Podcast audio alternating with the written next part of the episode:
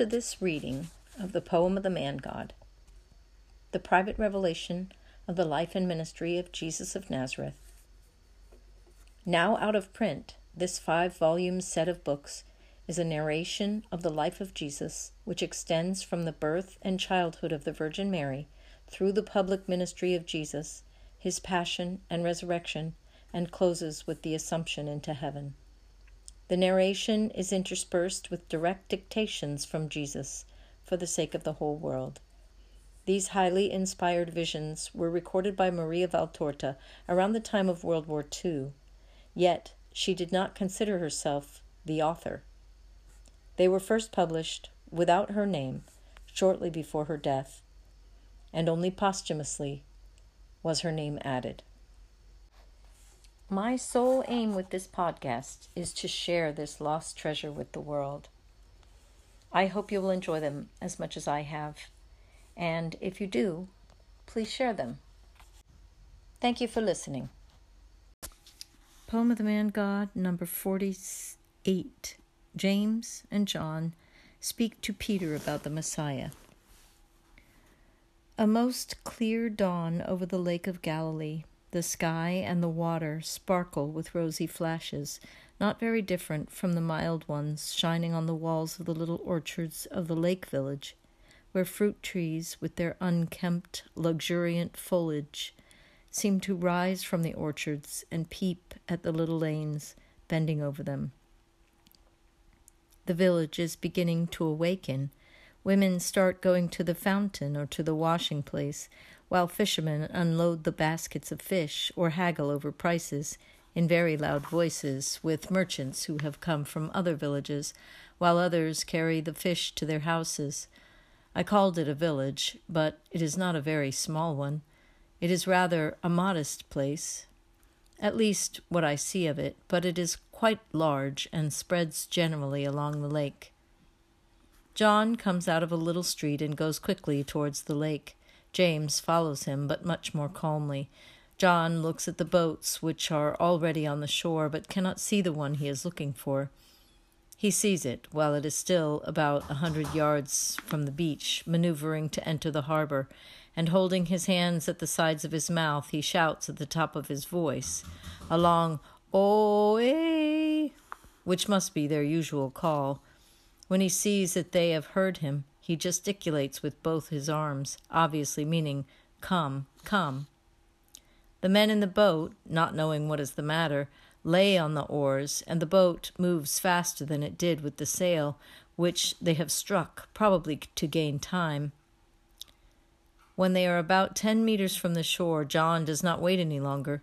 He takes off his mantle and his long tunic, and throws them on the shore, takes off his sandals, lifts his undertunic, and holds it with one hand almost against his groin, when, then goes into the water to meet the boat arriving. Why did you two not come? asks Andrew. Peter sulkily does not say one word. And why did you not come with me and James? John replies to Andrew. I went fishing. I have no time to waste. You disappeared with that man. I beckoned you to come. It is him. You should hear his words. We stayed with him all day until late at night. We have come now to say to you, Come. Is it really him? Are you sure? We only saw him then, when the Baptist pointed him out to us. It is him. He did not deny it. Anyone can say what suits him to impose himself on dupes. It is not the first time, mumbles Peter, dissatisfied. Oh, Simon, don't say that. He is the Messiah. He knows everything. He hears you. John is grieved and dismayed at Simon Peter's words. Sure, the Messiah, and he showed himself to you, James and Andrew, three poor ignorant fishermen. The Messiah will need much more than that. And he hears me, eh? My poor boy. The first sunshine of spring has damaged your brains. Come on. Come and do some work. That's much better and forget such fairy tales. I'm telling you, he is the Messiah.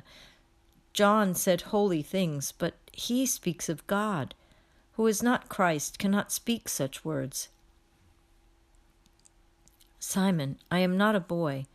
I am old enough and I am composed and thoughtful. You know that. I did not speak much, but I listened a lot during the hours we spent with the Lamb of God, and I can tell you that really he can but be the Messiah. Why don't you believe? Why do you not want to believe? You may not believe because you have not heard him, but I believe him. We are poor and ignorant. Well, he says that he has come to announce the gospel of the kingdom of God, of the kingdom of peace, to the poor, humble, and little ones before the great ones. He said, The great ones already have their delights. They are not enviable delights when compared with the ones I have come to bring you. The great ones are already capable of understanding by means of their culture, but I have come to the little ones of Israel and of the world, to those who weep and hope, to those who seek light and are hungry for the real manna, to whom learned men do not give light and food, but only burdens, darkness, chains, contempt. And I call the little ones, I have come to turn the world upside down, because I will lower what is now held high, and I will raise what is now held in contempt.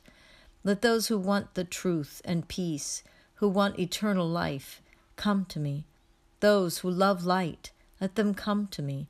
I am the light of the world. Did he not say that, John?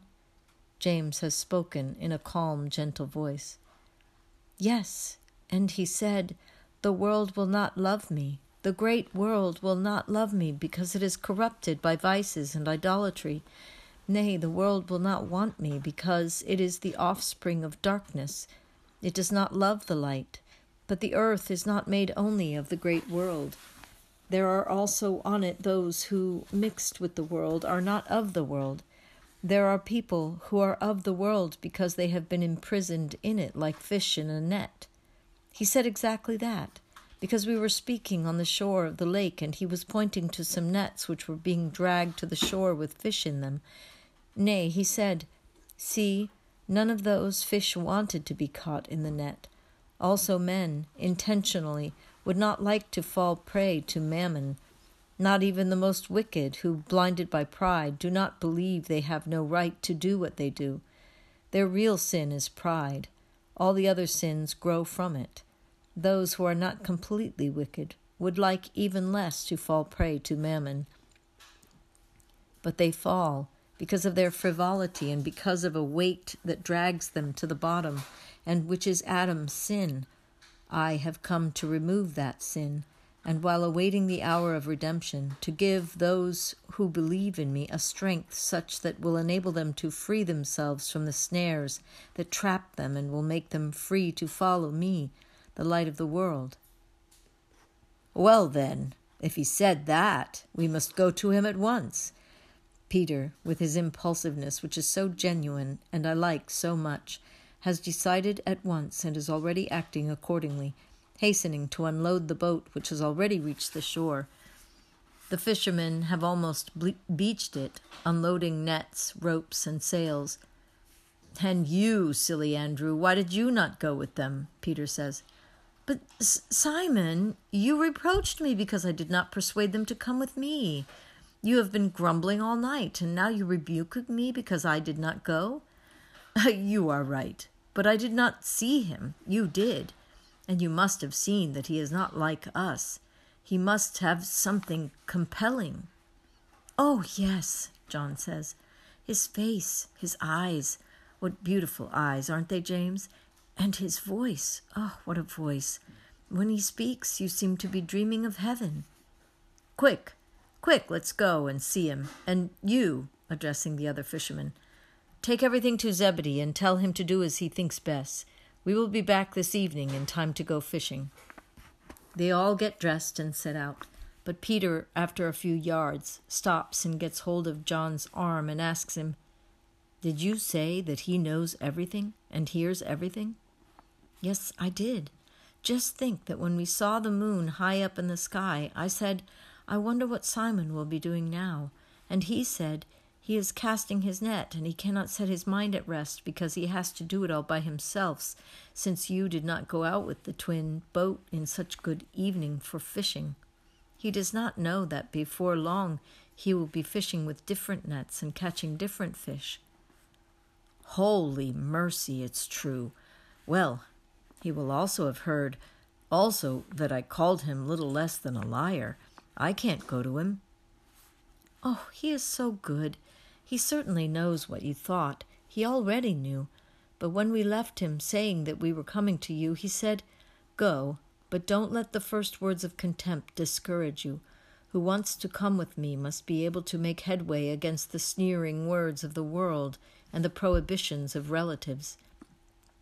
Because I am above blood and society, and I triumph over them, and who is with me will also triumph forever.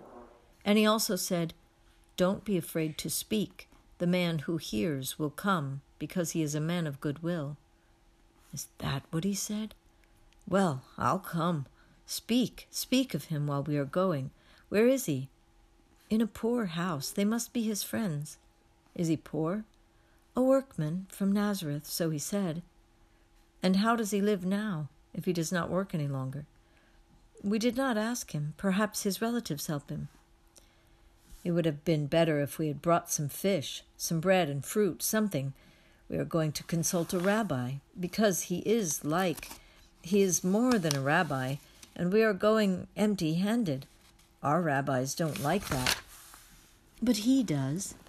We had but twenty pennies between us, James and I, and we offered him them as is customary with rabbis.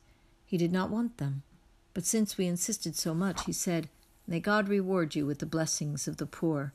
Come with me. And he gave them to some poor people. He knew where they lived.